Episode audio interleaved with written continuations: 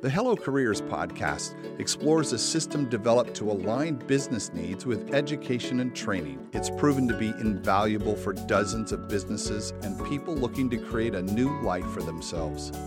We are firm believers that you must screen for attitude and train for aptitude. We're unpacking our insight to help you build partnerships and earn public support for an age old way of learning a skill apprenticeship.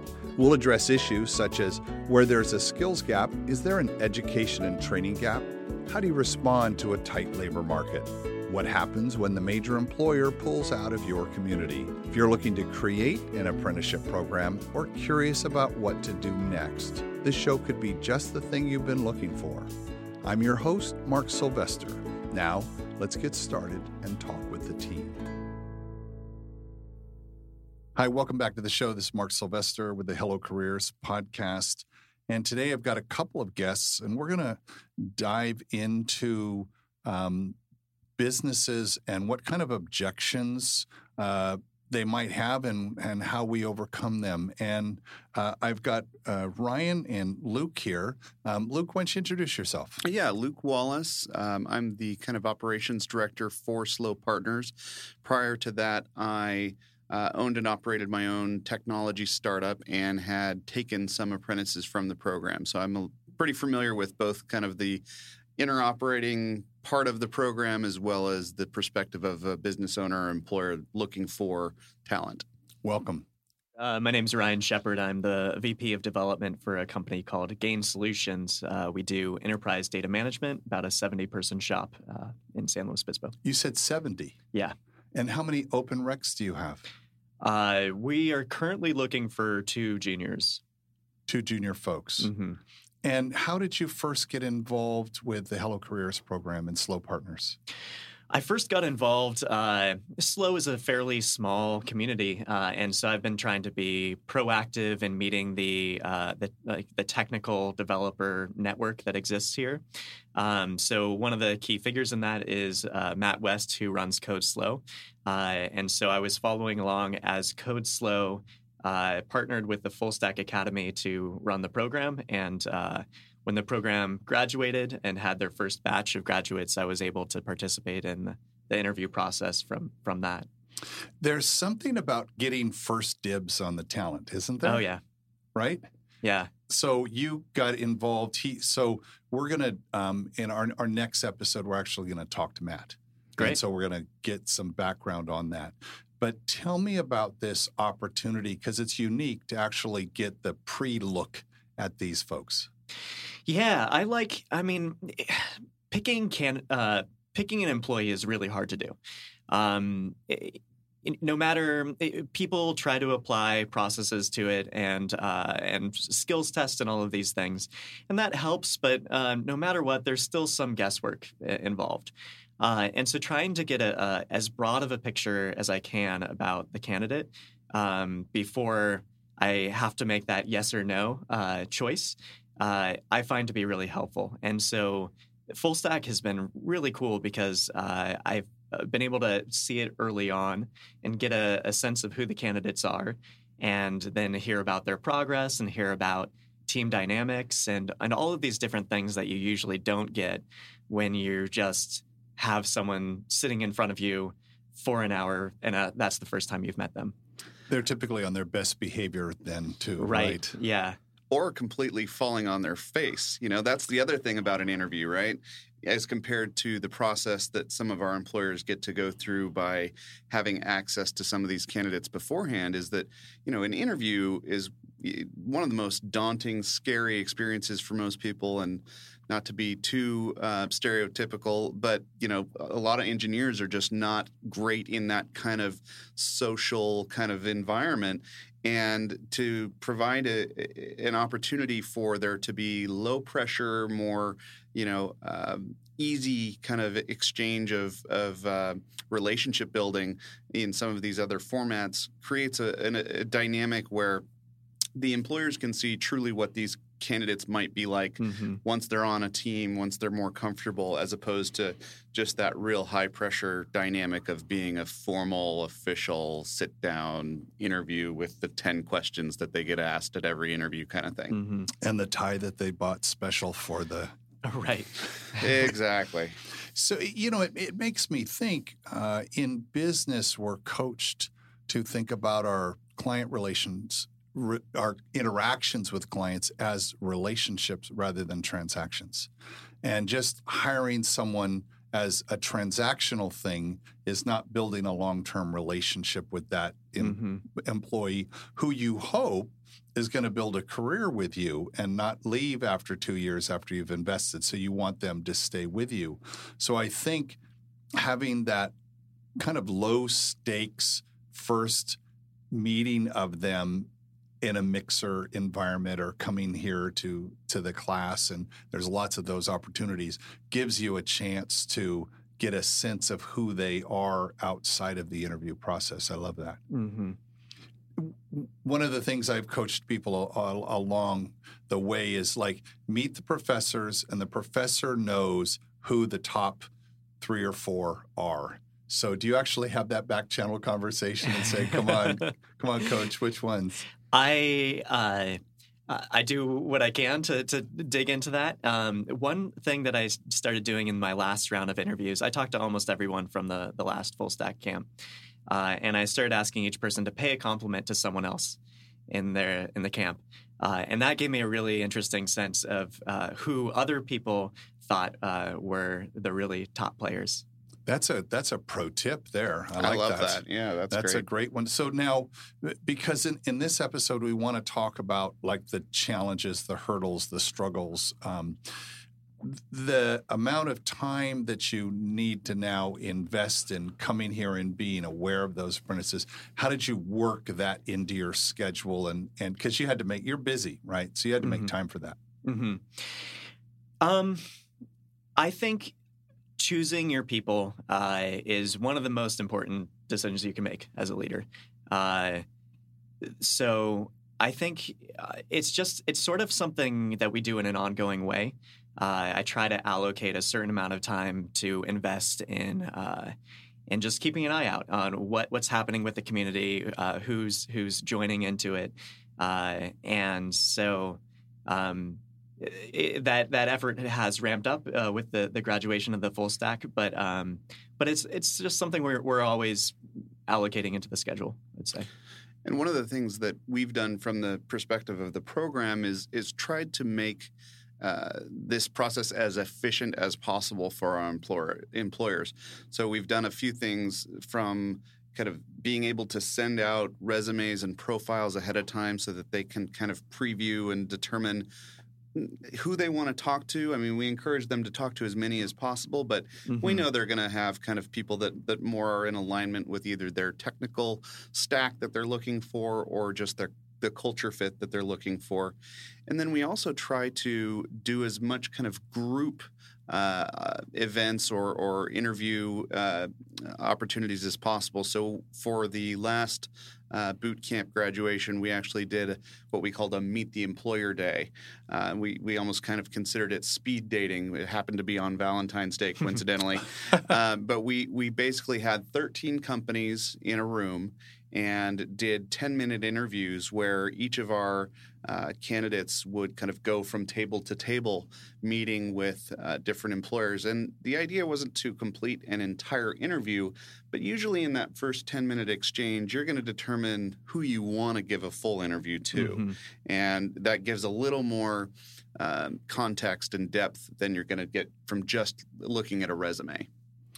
I think also that there there's a different opportunity for employers in terms of being a partner with the program as opposed to just a, a, a hiring agency, a staffing firm that I just call, hey, I'm going to put in my order. I need these kind of people. Who do you got?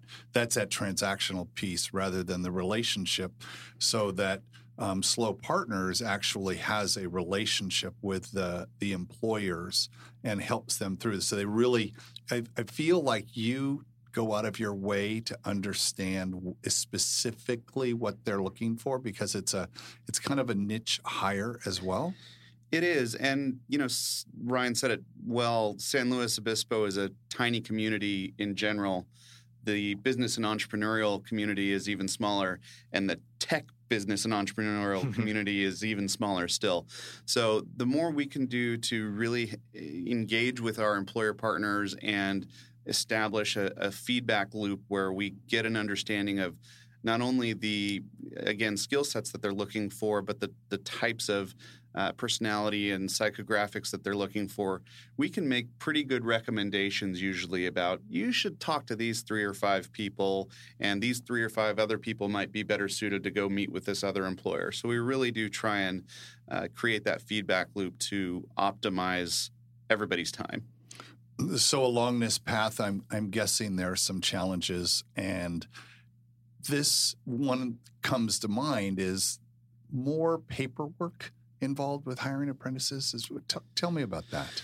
There can, there is indeed, and we know that from and and from my perspective as an employer and having participated with the program before I was consulting and working on the program, the the idea of there's this state registered apprenticeship program that um, I'm going to have to sign my life away to, and you know I'm from the government and I'm, and I'm here to help, um, you know, kind of idea, is a scary thing for business owners, and they don't want to open themselves up to any kind of liability or even just additional overhead and burden of time required to participate in the program. They they want the talent, they they need the talent, uh, and, and, they love the kind of the product that we're producing in the form of the apprentice candidates that we're graduating. But if it is at all burdensome to their normal day-to-day operations, they won't, uh, you know, be able or willing to participate. So we've done our best to obfuscate the real high-level bureaucracy and implemented some things like setting up DocuSign for all of the paperwork and uh, minimizing as much as possible uh, the the number of forms that they have to sign and the kind of ongoing reporting requirements. We really try and make it as seamless as possible so that we are basically the layer that sits on top of the registered apprenticeship to really kind of be the intermediary between the the state bureaucracy and the employers so that they can just get the benefit and the value of the apprentice candidate without having to deal with kind of the, the complexity of the reporting required. So you're the buffer. We are the buffer. I, li- I like that, and I bet you like that as well. Oh yeah, right. Yeah, um, it's interesting. Uh, I keep thinking about what you said earlier about the transactional versus uh, relationship-driven approach, and it seems to me that uh, taking it from that that single point where there's an interview and then there's a hire and then it's then you're part of the company and spreading it out more so that it's this more ongoing relationship and and even in their first days of hire, it's it's trying them out and knowing that they're still learning and stuff. That seems like a good thing for both the employer and the um, the, the, apprentice program. Um, but I can also see what you were saying, Luke, about how that's just not what employers are used to. They're used to this this point in time transaction, and so it might feel to them like it is more bureaucracy to be doing uh, so I, I, can see that that's the challenge you've got to, to, to balance. It is, and it's you know it's interesting. Apprenticeship is an age-old concept, right? I mean, it existed in in the in the Gilded Age, right?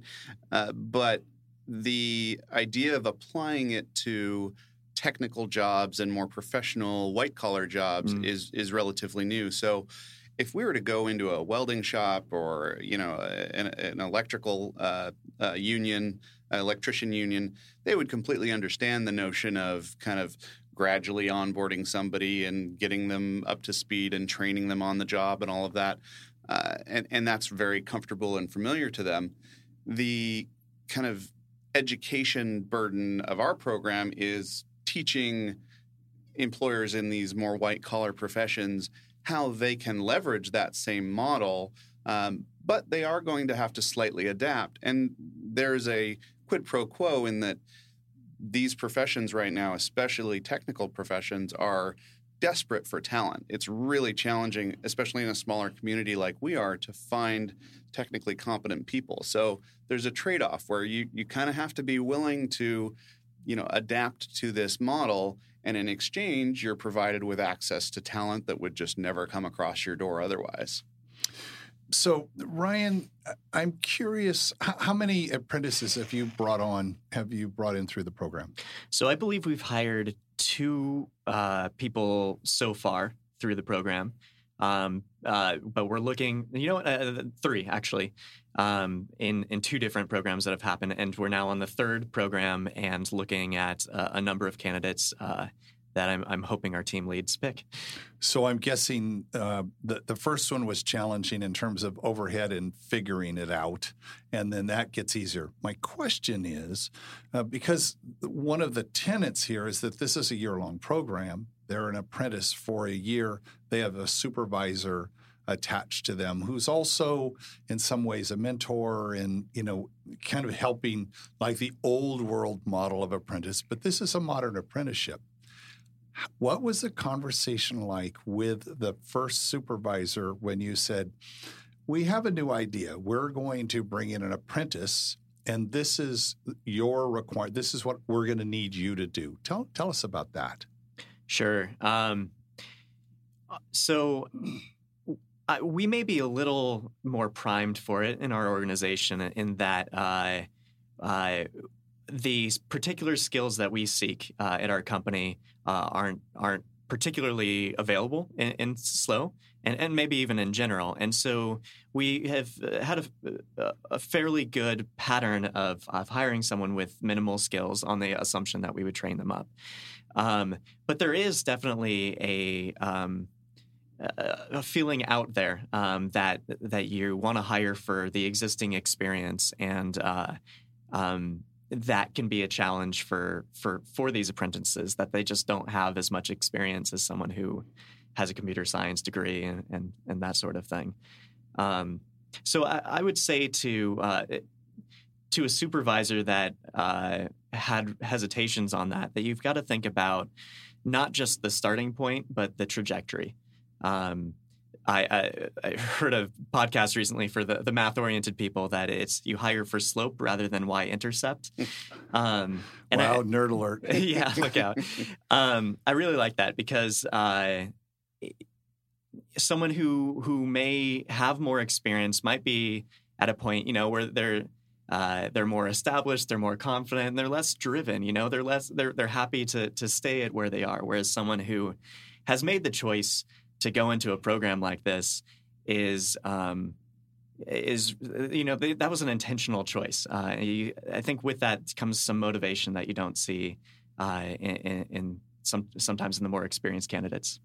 And the other thing that we see, and there's there's really strong data to back this up, that candidates that go into a new career path through apprenticeship are tremendously more loyal to the companies that they start mm. with than you know somebody coming out with a four-year degree or even somebody that's more experienced and has been in industry for three to five years there's there's a you know when when this is the first place that that gave you your shot and trained you up and took you from zero to you know 55 miles an hour there, there's a, a willingness to grow with that organization um, and a little bit less i think entitlement uh, than you see in some other scenarios. Mm-hmm. Just before you answered that question, I thought about Hamilton, and I'm not throwing away my shot. Right? they they have this shot. They're either mid career, they're retraining, they're they're at they feel like they've gotten to the top of wherever they could get, and now they hear about this program, and for a um, not insignificant but not overwhelming amount of time investment they can upskill themselves. And in fact, um, Ryan, were you a little surprised at actually how skilled they were when they came in? Oh yeah, yeah. Um, uh, I uh, a specific example. Uh, uh, one of our employees came through the QA program, uh, and that one was really geared toward. Uh, it was really driven by company input, as I understood. so they practiced a lot of the real world business things that we do, like practiced operating in a team, uh, doing sprints of two weeks, operating off of a, a Scrum board. Um, those are things that uh, I don't usually expect someone to be trained in out of college. You just there's not much education on that. Um, and so to to see someone with real world practical experience uh, is really nice. Uh, we still, you know, there's still things to learn, um, but they're different things than uh, where, you, you usually have to teach. And that's a really, you know, important point that uh, apprenticeship is completely designed to train the skills and only the skills that are specifically relevant for the the career and job that they're they're going to be going into. You know, four-year degrees are incredibly important and they teach a much broader swath, you know, of content. But there there is an element of theory there of of teaching the the, the theory and the you know the, the broader ideas and concepts rather than the very tactical practical um, you know uh, actionable skill set. And that is really what apprenticeship is about. And it that is really where the value is i think for employers and for a candidate that is is more interested in you know what is the return on investment of my time to skills that will yield me, you know, head of household income at some point sooner than later. And Luke, I think that through this relationship with the businesses, you identified that early on that it wasn't just the skills it was all those technical skills turn this three times then turn that take this whatever that is but it's all that other bit soft skills and specifically that conversation that is evolving through a wide range of these customers, if you will, the mm-hmm. employers, you've been able to kind of customize and fill in all these gaps. So when the apprentice drops in, they actually fill that gap very nicely. Yeah, and and you know, from my background, being an employer and, and hiring people and managing people, there is so much in my perspective, more value on finding somebody who's a quality employee, quality team member, uh, and and somebody that is a is a culture fit. I can teach just about any technical skill, but I can't make somebody who's a jerk not a jerk.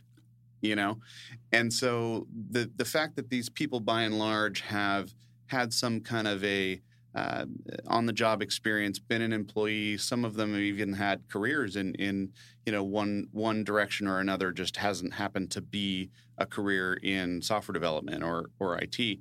Uh, the fact that we can we can take those people, give them just the technical aspect, but not have to you know rebuild all of their um, kind of core being and present them to these employers who really truly value that aspect of, of uh, the candidate that they're seeing.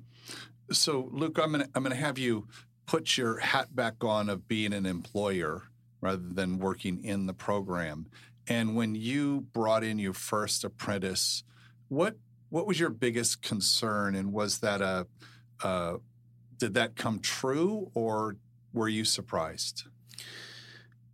You know, I think my biggest concern was was you know really about kind of the the speed at which that this person would would come up to speed, right? When you when you bring somebody in who's more junior, there you never really know until you get them in the trenches and get them working um, how fast they're going to be productive, right? As as an employer, you're willing to put in time up front to train people, but when you're committing to bringing on somebody through an apprenticeship, is it going to be a month before they're actually providing me value, or six months, or a year?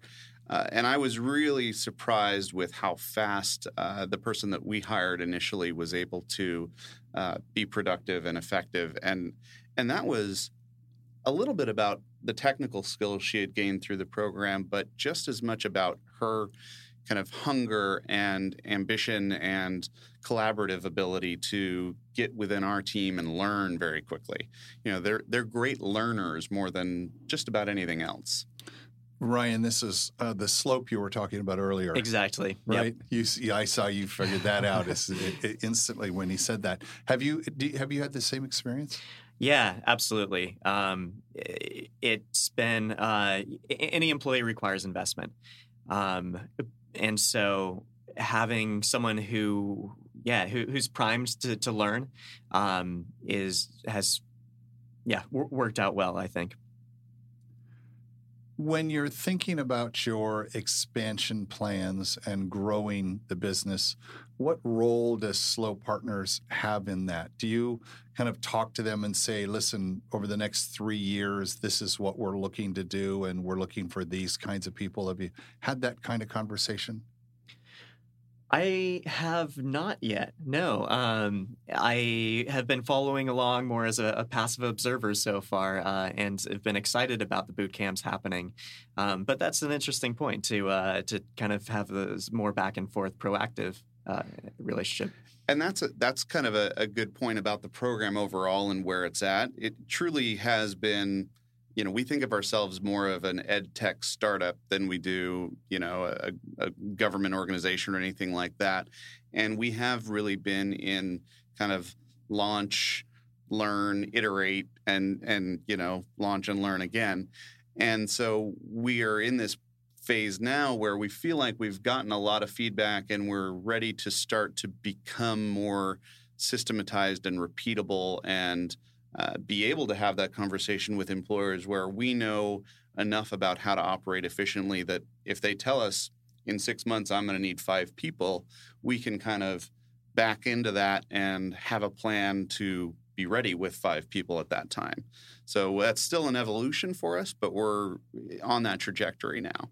Yeah, that's exactly where I was going. Thinking about this again, this long term relationship, I'm anticipating future needs and then filling product in, if you will, uh, to, to, meet those needs. Mm-hmm. Um, so, last thoughts on things if you were talking to an, another business, you're uh, you know out having a beer and you're talking to someone and they're bemoaning the fact that they can't find good people it's so hard to find good people um, what do you say to them I would absolutely recommend that they check out this program. Um, it, eh, I, there's probably some effort in working with them to wipe away preconceptions of what is going to make a good candidate. That a good candidate doesn't necessarily need to have a four year degree. Now, not to discount that, there is value to that, um, but it's usually not in the junior beginning roles. Um, so, working with them to uh,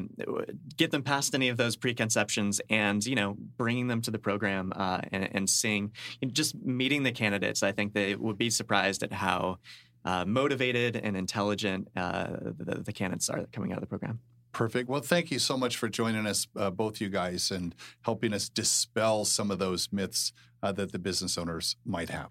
Thanks a lot. Thanks for having us. Thanks, Mark. Thank you for listening. How will you bring this system to your community and say hello to new careers and goodbye to low wage jobs? For more episodes, visit hellocareers.org or send us a note to podcast at hellocareers.org. We'd love to hear from you with questions or success stories of how apprenticeship is working in your region. Till next time, I'm Mark Sylvester with Hello Careers.